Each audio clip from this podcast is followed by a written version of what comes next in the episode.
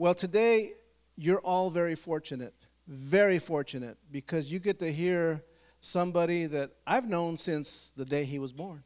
Uh, he happens to be my cousin, but he's also a godly man. Uh, him and his wife Lisa are here today, and I'm talking about pastoral assistant, board member of Encounter Church in St. Helena, Gabriel Frey. So why don't you uh, come on up, Gabriel? Give him a big hand as he comes up. And he's going to bring us the word today. So, Gabriel, just take your time today as the Lord uh, has his way. And we're going to dismiss our kids today, right now, at this time, to Kids Church. Give them a big hand as they follow my beautiful wife out the back door to the front room. Amen. Have a great time, kids. Well, thank you, Pastor Rick. Um, it is such a tremendous honor um, to be here today. And on behalf of my wonderful wife, Lisa, and I would just like to say thank you for welcoming us. Um, thank you, Pastor Rick and Anna. Um, how many of you know that we serve an amazing Father in heaven? Amen. A Father who loves to give good gifts to all of his children. And one of my favorite gifts that the Father has given us is the gift of humor. So, if you wouldn't mind, I'm just going to share a little story that I heard the other day, which says that one day a pastor was scrolling on his phone when he came across an ad for a Christian horse that was for sale. A Christian horse. Very intrigued, he went to go check it out. When he arrived at the seller's ranch, the horse's owner explained to him that it was very easy to ride the horse just hop on and say, Praise the Lord to make her go. And when you're ready, say Amen to make her stop. So the pastor got on the horse for a test ride. He grabbed the reins and said, Praise the Lord. And sure enough, the horse started to walk. Praise the Lord, he said again. And this time the horse began to trot. Praise the Lord, praise the Lord, praise the Lord, the pastor yelled excitedly, and the horse broke out into a full on gallop. Now, after several minutes riding in the open fields, the pastor was so thrilled and enjoying his ride so much that he almost didn't see the cliff he and the horse were about to go over. At the top of his lungs, he shouted, Amen! And he and the horse came to a sliding stop right at the edge of the cliff. Relieved, the pastor looked up to the sky and said, Praise the Lord. the gift of humor. I love it. I love it. I love it. A little dark, a little dark for church, but you know. Let's pray for the word. Heavenly Father, I thank you for this beautiful day that you have made. And I thank you for every single person here this afternoon. May your Spirit continue to be amongst us. May your Holy Spirit open up all spiritual senses to hear and receive. And may you empower my words to say and declare everything that you have for us today. In Jesus' name. Amen. Amen. The title of the message today is Through the Father's Eyes. Through the Father's Eyes. And so I think I'll go ahead and spare you any suspense today and reveal the core theme and topic of today's message, and that is identity. Identity. And you see, for me personally, I believe that identity is the single most important issue and aspect of our Christian walk and faith. It's all about identity. The revelation and the acceptance of the identity of our God, our Heavenly Father. The revelation and the acceptance of our Savior, Lord Jesus. The revelation and the acceptance of our great helper and guide, the Holy Spirit. And the revelation and the acceptance of us. You and I, sons and daughters, children of God. Amen.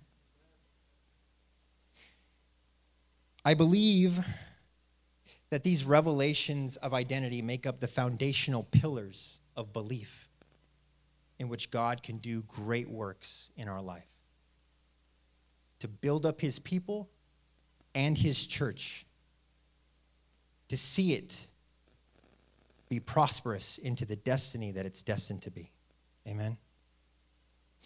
In saying all of that, I'd like to point out that the revelation of these pillars of identity is not enough by itself. But each revelation must be followed by acceptance. You see, God reveals things to people all the time, and they can be denied, ignored, and rejected just as quickly. I can present a gift to someone all day long, but if they don't accept it and deny it, then it doesn't fully get passed over to them. It doesn't get received. Now, it is my heartfelt prayer for all of us here today that we have accepted our Lord and Savior, Jesus Christ. We freely accepted his gift of salvation when we accepted Jesus into our hearts. We have said goodbye to our old ways, and he has put to death our old life and replaced it with new life, with eternal life. Of course, that is why, as believers, we are born again. And over the years, one observation I have made um, in my own journey and amongst other believers is this identity pillar, the identity of Jesus, is really the most easily accepted of them all. I mean, after all, that's what makes us Christians, right? We have accepted Christ Jesus as our risen Lord.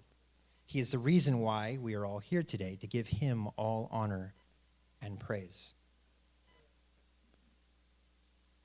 As believers, we have been renewed and sanctified by the power of his blood. Having said that, what I have witnessed and observed amongst other believers and what I have struggled with and battled with in my own life is that battle with that fourth pillar. Accepting, believing, and sometimes even understanding my own identity in Him.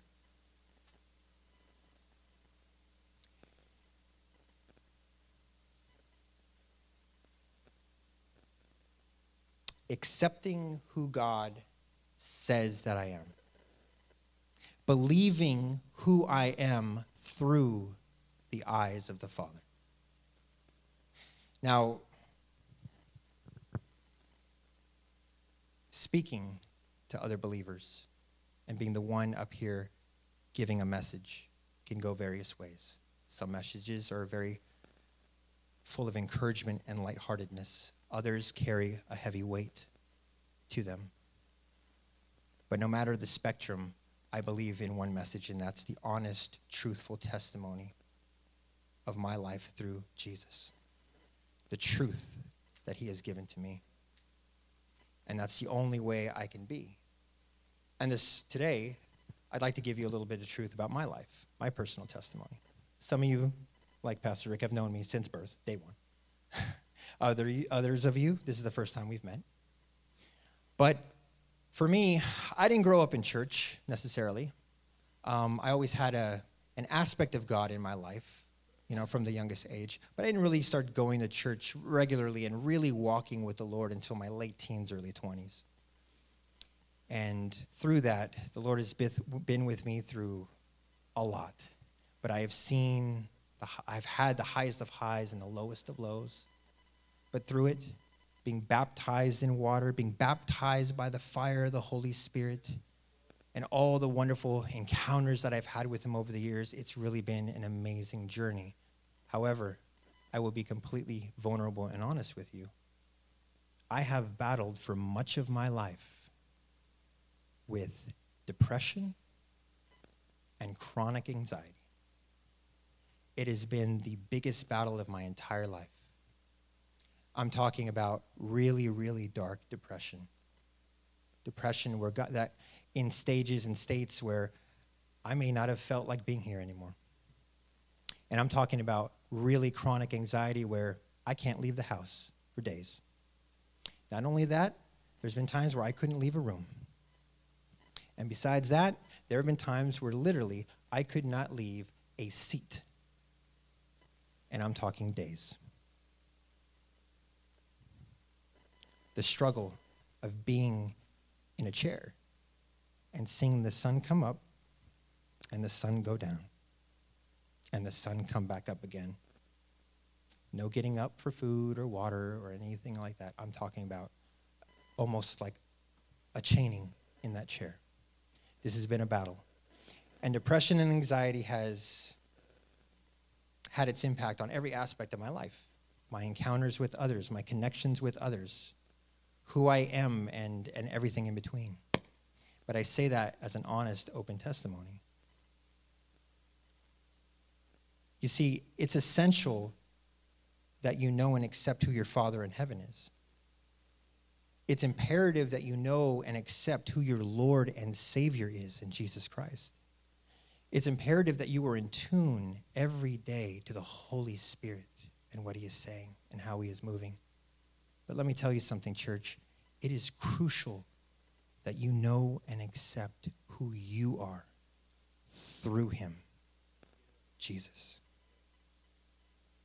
There is no doubt in my mind that the acceptance and truth that we carry about our own identity through Jesus is the most important influence in our day to day life. All of our actions and our choices and the decision, decisions we make can all be traced back and tied to who we believe we are, or who we believe we are not.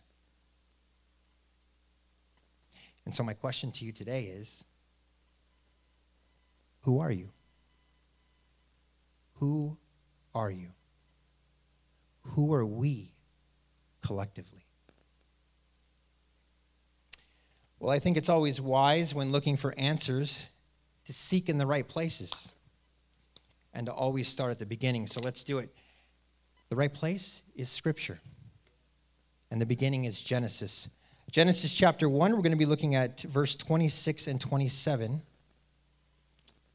This should be on the screen for you if you don't have your Bibles. But let's take a look at it. Genesis chapter 1, verse 26 says, and this is the creation story. Then God said, Let us make man in our image, in our likeness. And dropping to verse 27. So God created man in his own image. In the image of God, he created them. Male and female, he created them. we were created in the very image of God Himself. After His very own likeness. I believe that this verse, this set of verses, is, are some of the most powerful in all of Scripture. It is simply profound. When I pray into this Scripture, I have no shame in admitting I still can't fully wrap my mind around it. And I don't think the revelation, this full revelation of this scripture, will ever be revealed on this side of heaven. How? Why? Why, out of all of God's creation, from heaven and earth and across the entire universe, all of the animals, all every bit of creation, why us? Why were we set apart? That God would create us after his own likeness and his image. Think about that. Pray about that. Pray for its deeper meaning in your life. From the very beginning of creation, your identity was tied directly to the Father, to his Son, and to the Holy Spirit. That is a powerful revelation, one that should be bringing life changing perspective in our day to day walk. Amen? You see, it's always been about identity from the very beginning. Throughout Scripture, our Heavenly Father has made an abundance of promises and declarations to all of His children, establishing and reaffirming His identity in connection to our identity. But if that wasn't enough, I could tell you why one of the biggest indicators of why identity is so important. Because it's the number one area of attack by the enemy. And it always has been. Staying in Genesis and moving to chapter 3 and the continuation of the creation story. This won't be on the screen, but I'll give you the cliff notes. There was a garden, and in that garden there was a serpent who tempted Adam and Eve. We all know the story. The enemy manipulated them into questioning God's command not to eat from the tree of knowledge in the midst of the garden.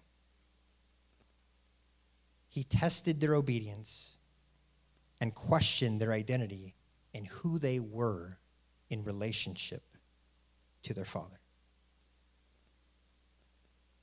Did God really say not to eat from that tree?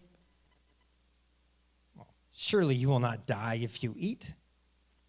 He just knows that if you eat, you'll become more like Him. You'll become more like God.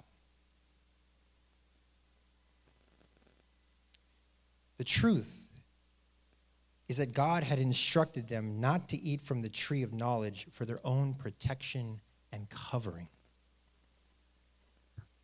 He knew if they ate, it would only bring destruction and death.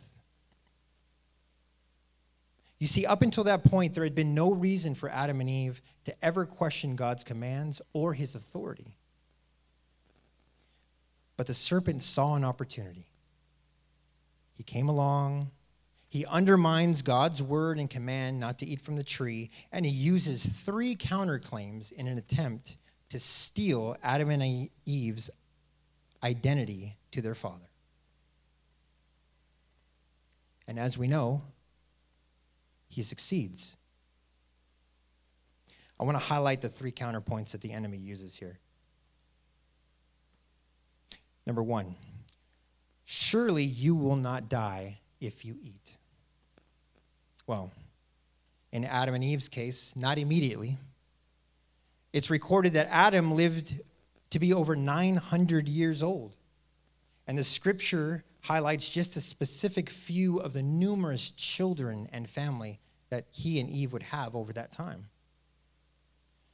But the nature and the dynamics of the world and land that Adam would live in were drastically different from the once supernatural, lush garden he used to walk in with his father, or the unblemished relationship that they once had together. Instead, in those 900 years before his eventual death, he lived a completely different lifestyle, mostly because of counterpoint number two your eyes will be opened. Yes, Adam and Eve's eyes were definitely opened, but not in a good way at all. After eating the fruit, they immediately saw and recognized their nakedness. The arrival of shame and fear and anxiety all entered in the damage caused to their core identity was severe. The very way they viewed themselves and their father was completely changed. The great irony is that the freedom and the liberation that they thought that they would be having and receiving from eating the fruit was something that they already had. But now the chains of fear and doubt and even resentment were attached to them both. And counterpoint number three you will become more like God. In a sense, they did become like God. They became their own gods. Small g, small g. Because of their disobedience of eating the fruit, they affirmed their own independence and self sufficiency apart from God. By doing so, they assumed the place of authority that God once occupied in their lives. They took control for themselves. But once again, irony. The great irony is, is that as created beings, created in the image of their Father, they were already like Him. they were God's children. Their born identity was directly tied to their Father. And they had all rights and privileges as part of God's family. But by disobeying and questioning, they forfeited their inheritance. They were banished from the garden, and their perspective of identity as son and daughter of God was completely fractured. You see, the enemy is all about destroying your relationship with your Father in heaven. That's his number one goal. From the very beginning, his strategy has been to undermine God's word and his authority, and to target and attack each and every one of his children.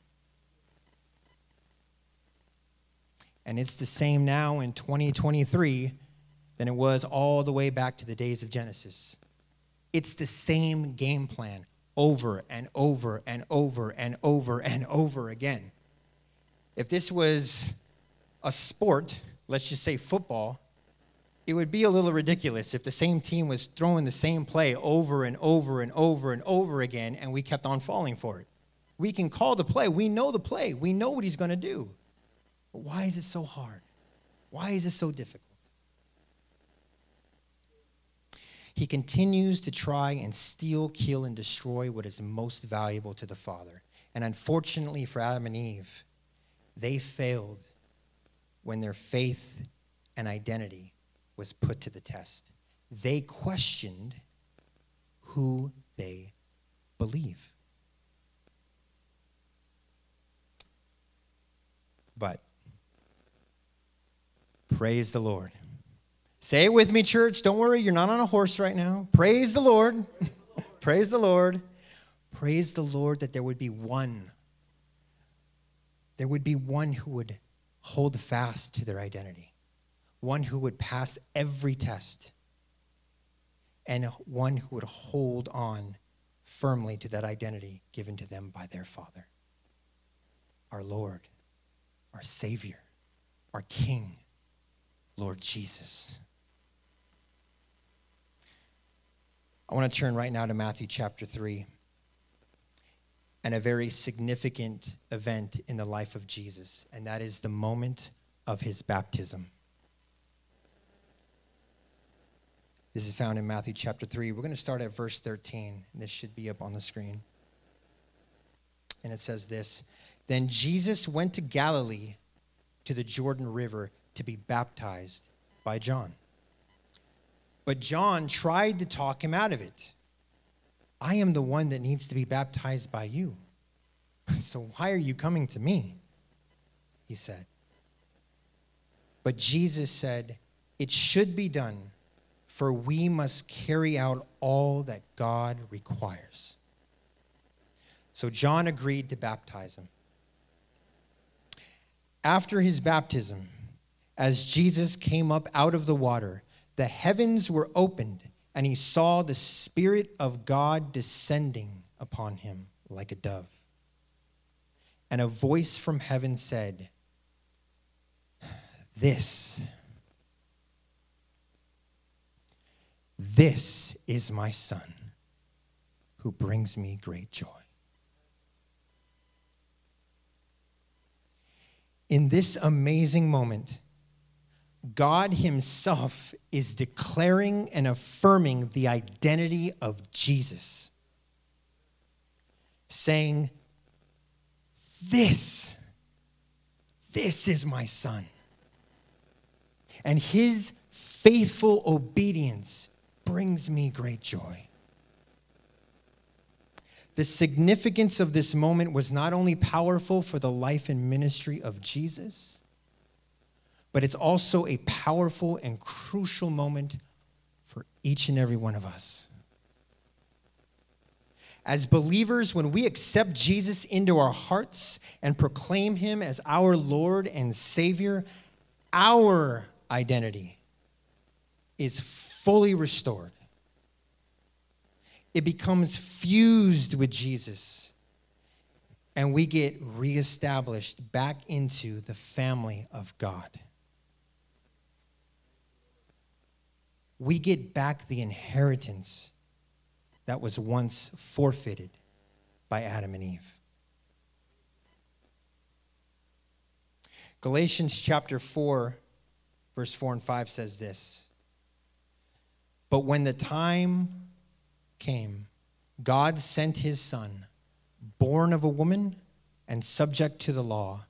God sent him to buy freedom for us who were slaves to the law, so that he could adopt us as his very own children. We have been adopted into God's family. We are now part of a royal priesthood we now sit at the family table with God Himself. If that doesn't bring you joy on a daily basis, and hope and peace and victory to claim, I don't know what will.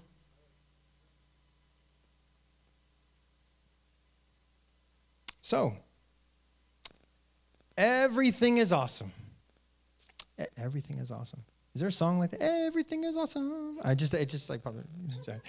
Uh, everything is awesome, right? Jesus comes up out of the water. The Holy Spirit falls and rests on him like a dove, and God declares Jesus as his one and only Son. Now, what's the very next thing that happens? What is literally the very next verse in Scripture? Matthew chapter 3, final verse. This is my son who brings me great joy. Very next verse, beginning of chapter 4, Matthew. Then Jesus was led by the Spirit into the wilderness to be tempted and tested there by the devil. Well, well, well. Guess who decides to show up? Coincidence? No, I don't think so.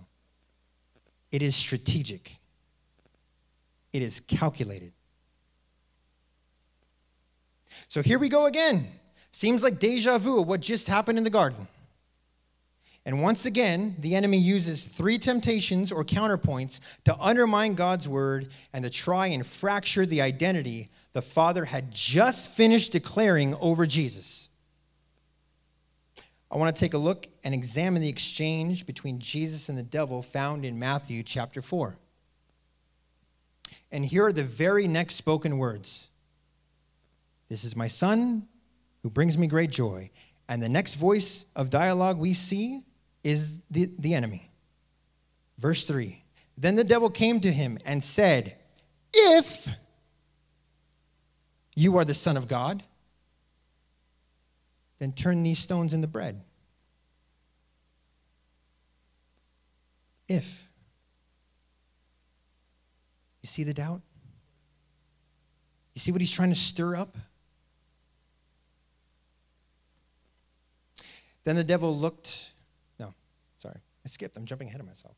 Jesus answered, It is written, man shall not live on bread alone, but on every word that comes out of the mouth of God. Then the devil took him to the holy city, Jerusalem, to to the highest point of the temple and said, If you are the Son of God, jump off. For it is written, He will order his angels to protect you, and they will hold you up in their hands so you won't even hurt a foot against a stone. And Jesus answered, It is also written, Do not test the Lord your God. Next, the devil took him to the peak of a very high mountain and showed him all the kingdoms of the world and all their glory. I will give it all to you, he said, if you will just bow down and worship me. And Jesus said to him, Away with me, Satan, for it is written, Worship the Lord your God and serve him only.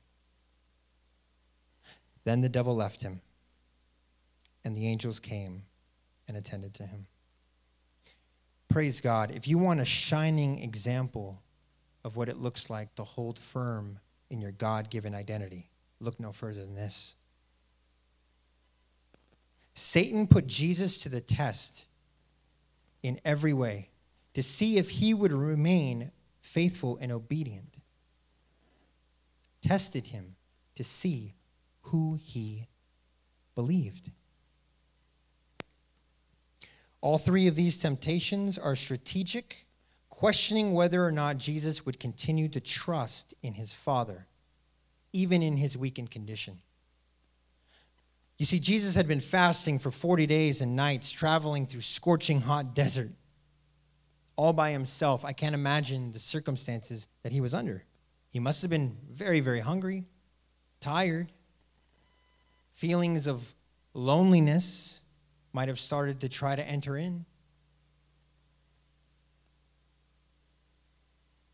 And let's be real, it's a whole lot easier to have great faith and stand firm in your identity when things are going good.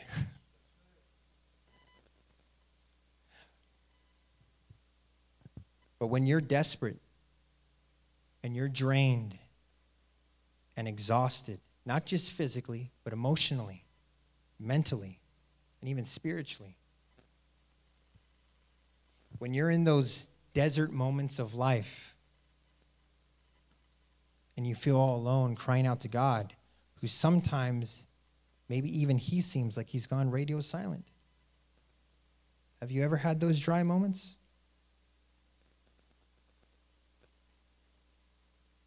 When you're wandering through your own wilderness with no end in sight, that could be a very hard battle to overcome. You might begin to question the promises and declarations made over your life. You may begin to question and lose sight of who you believe. Did God really say that? Those promises really for me? I could see it happening for Pastor Rick, but who am I? I've made mistakes, and now I'm paying for them. I'll always be struggling with this addiction. I'll always have these hurt feelings dealing with these broken relationships. I'll never feel good about myself or worthy of feeling joy and happiness in my life. I guess I'll just go through the motions and just try to make it through, just try to get by. No. No. That's not truthful living. That is not a truthful mindset. And that is not why Jesus gave us everything, restoring our identity back to the Father. Are you with me, church? Do you hear this? Is it being received? How we view our identity forms who we are and who we believe. You have all been given God's truth through His word about your life. It doesn't matter what the world says or thinks, it doesn't matter what people say or think. Church, sometimes it doesn't even matter what your own flesh and blood say or think. It matters what He says about you.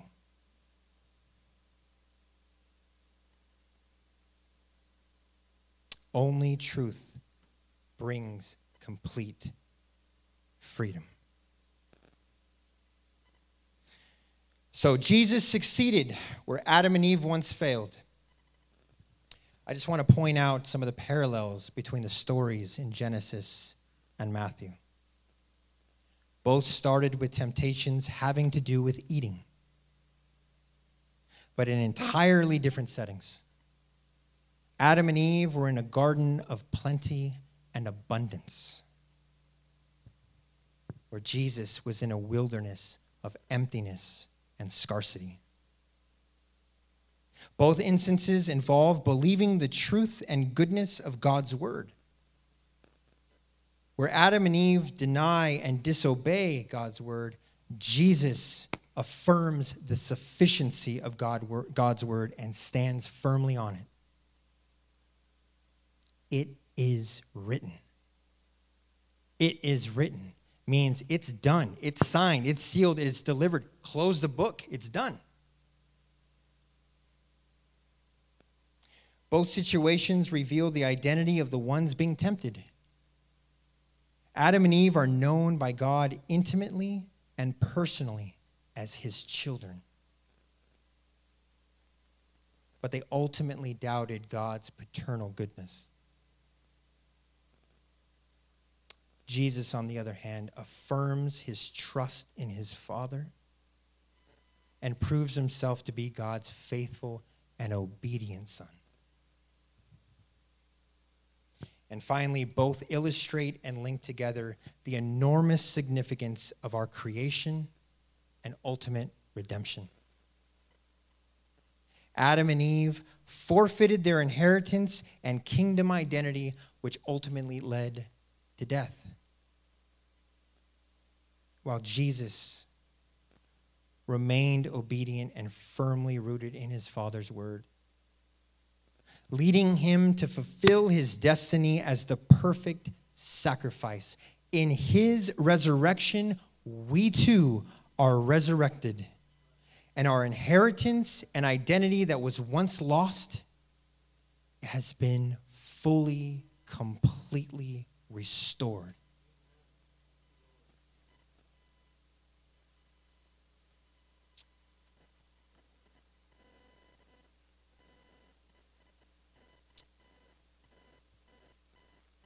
So I spoke with you guys earlier about some of my struggles in my life.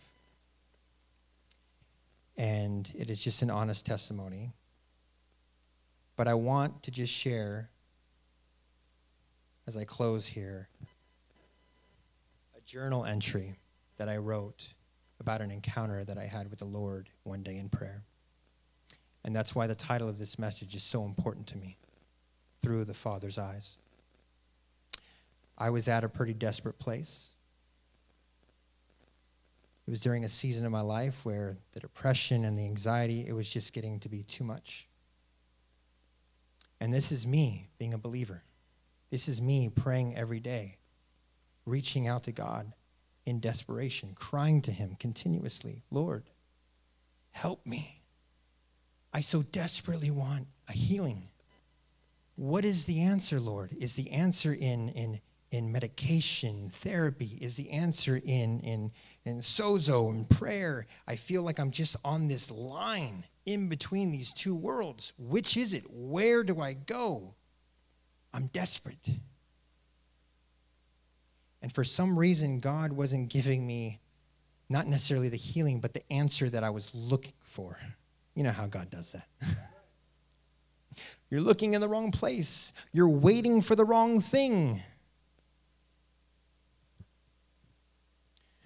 So let me just read this. It's just my honest, in the moment thing. I don't journal all the time, but I do write down when I have moments of significance so I never forget being in the moment. During my time of prayer, while my eyes had been closed, I envisioned Jesus standing in front of me and I saw his eyes lock onto mine. And as I looked and gazed into his eyes, I could soon feel myself moving toward them, going deeper and deeper into them. Before long, I was completely immersed within these beautiful eyes of his. And I could soon tell that they were not only his eyes alone, but gravitating toward them, I could see that these were also the eyes of the Holy Spirit and Father God, the same set of eyes belonging to our whole and complete God, the Father, the Son, and the Holy Spirit. Within these eyes, I could hear feel and sense so much of the, what the Father thought of me and how he saw and viewed my life. This experience completely overwhelmed me, and I was soon drowning in tears. I felt the Father's incomparable love for me. I felt his unwavering support and provision over my life. I felt the peace of having an everlasting safety and security within his sight. I felt completely understood to the deepest areas of my being. I felt distinct, unique, and specifically preferred and selected. I felt complete and whole in every possible way. Like a finished puzzle there were no more holes to fill, no more questions of what piece fits where, and no question of what the picture illustrated or represented. No words to say except, It is finished. I was in complete harmony within these eyes. At the same time, as I was experiencing this immense love, joy, and wholeness within the Father's eyes, I also started to experience a profound sense of Holy Spirit conviction. And suddenly I found myself in deep repentance, asking the Father to please forgive me. You see, a lot of what I was experiencing and hearing the Father say about me was not what I have felt about myself. Within the Father's eyes, I felt total approval. But within myself, I have often struggled with feelings of disapproval. Within the Father's eyes, I felt unconditional love. But within myself, I have many times dealt with feelings of being unloved or undeserving of love. Within the Father's eyes, I felt completely worthy and immensely valued. But within myself, I have constantly battled with feelings of unworthiness and have often devalued myself in my thoughts and mindset. Within the Father's eyes, I could see and hear the blessings and promises He has given to me and spoken over my life. But within myself, I have often disparaged, criticized, and even cursed my own life through my words, judgments, and to be perfectly honest, sometimes even my self hatred.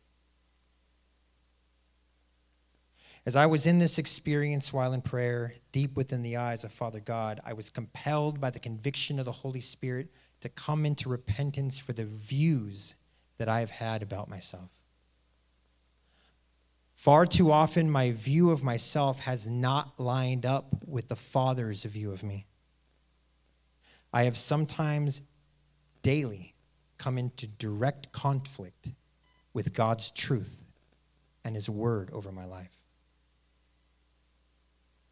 I can admit that I am guilty of disrespecting, dishonoring, and undervaluing one of His most beloved and cherished children? Me. Through this revelational conviction, I could see how over the course of my life, God had consistently looked into my eyes and spoken His great truth to me. But in return, I have often looked back at Him and called Him a liar. And so I had a confound sense of repentance for my sin of unbelief. The unbelief of seeing my true identity of myself as the Father truly sees me. And so, after some time had passed and I had given my heartfelt repentance to the Lord, an enormous peace washed over me, and an immense joy filled my spirit. And I felt the Lord say, I have inscribed this message on your heart so that you will always remember and share this testimony. Unfortunately, you are not alone in this battle. Many of my children struggle to some degree in this area. And I yearn for them to experience breakthrough, to receive the gift of the full revelation of how I see them. I want each of my children to live every day walking and believing in the fullness of their God given identity, seeing themselves through their Father's eyes. Can you close your eyes?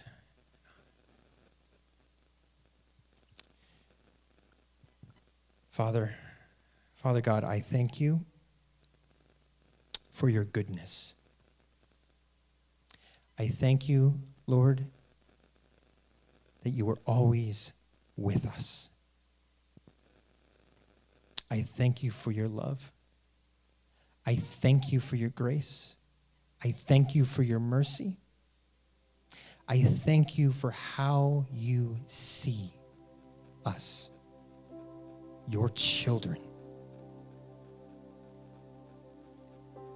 Holy Spirit, I ask that you would awaken our hearts, awaken our spirits to fully receive this revelation of how much you love for us. It is not by our own strength, it is not by any works that we do. It is simply because we accept and believe your word and accept Lord Jesus for doing it all for us. I thank you for the great victory that you have given to us. I bless every single person here in this room today. May that spirit of victory be upon them. When they walk out through these doors, may their heads be lifted up high with peace in their hearts rest in their minds, knowing that they are your children who you are so pleased with. Thank you, Jesus. Thank you, Lord. And all God's people said, Amen. Amen. I'm going to invite Pastor Rick back up. And once again, it's such an honor and privilege to be here. Thank you so much. I just want to share a couple things before you, um, you go back down. Uh, first of all, how many received something today from God? Yes, amen. It was a good message, good word. Um, but a couple things that I have to share to you right now. You know, transparency leads to truth, which leads to freedom, is what you were saying with that journaling. But the other thing that was just laid on my heart is, um, you know, I told you we're all related here his grandma, which is my grandma, we had a praying grandma. She was the first one in our family that got saved, that had a relationship with the Lord. And I know she was proud of you. She was extremely proud of you and loved you so much. And she prayed for this young man right here. She prayed for all of us here. We wouldn't be here if it hadn't been for God's grace upon my grandma, our, our shared grandma, Clementina. But she's shining down, looking down on from heaven today. Extremely proud of you today, Gabe. I mean, and we are proud of you. I am proud of you today for the man that you are and the man that you're still becoming. Amen. So, again, let's give him a big hand. Um, we love you, Gabriel. You did a great job. Amen. Amen. Stand with me today as we close. take that message home. Remember your true identity. It's so true, uh, the words he spoke today, that the devil does battle every day. He comes at us with lies and lies and lies. Everything that was declared in the book of Genesis was just one lie after another, after another, after another. Remember, he's a deceiver and he will just twist the word to try to steal the truth that, that God already gave us, that we're already living with. So let's bow our heads as we close again today, Father. We thank you for your word. We thank you, first of all, that you love us. Lord, I know you love us, and, and what I, we like to say here in this house is that, Lord, we are children of the King. And because we're your children, that makes you our Father. And we can declare that as believers today that you are our God, our Father, our King. And we celebrate that today, sons and daughters here today of the Most High God. We thank you for that reminder today that we walk in true identity as your children and that we, we just rebuke any false identity, accusation that would come from the enemy. We don't have time to even receive any of that. Lord, we will stick with your word and what your word declares about who we are. And we receive that today in the mighty name of Jesus. Amen and amen. And as always, we close with this The Lord bless you and keep you. The Lord make his face shine upon you and be gracious to you. The Lord lift up his countenance upon you and give you peace. In Jesus' wonderful name, have a wonderful Sunday. God bless you, and we'll do this again next week. Zoom Bible study during the week. God bless you.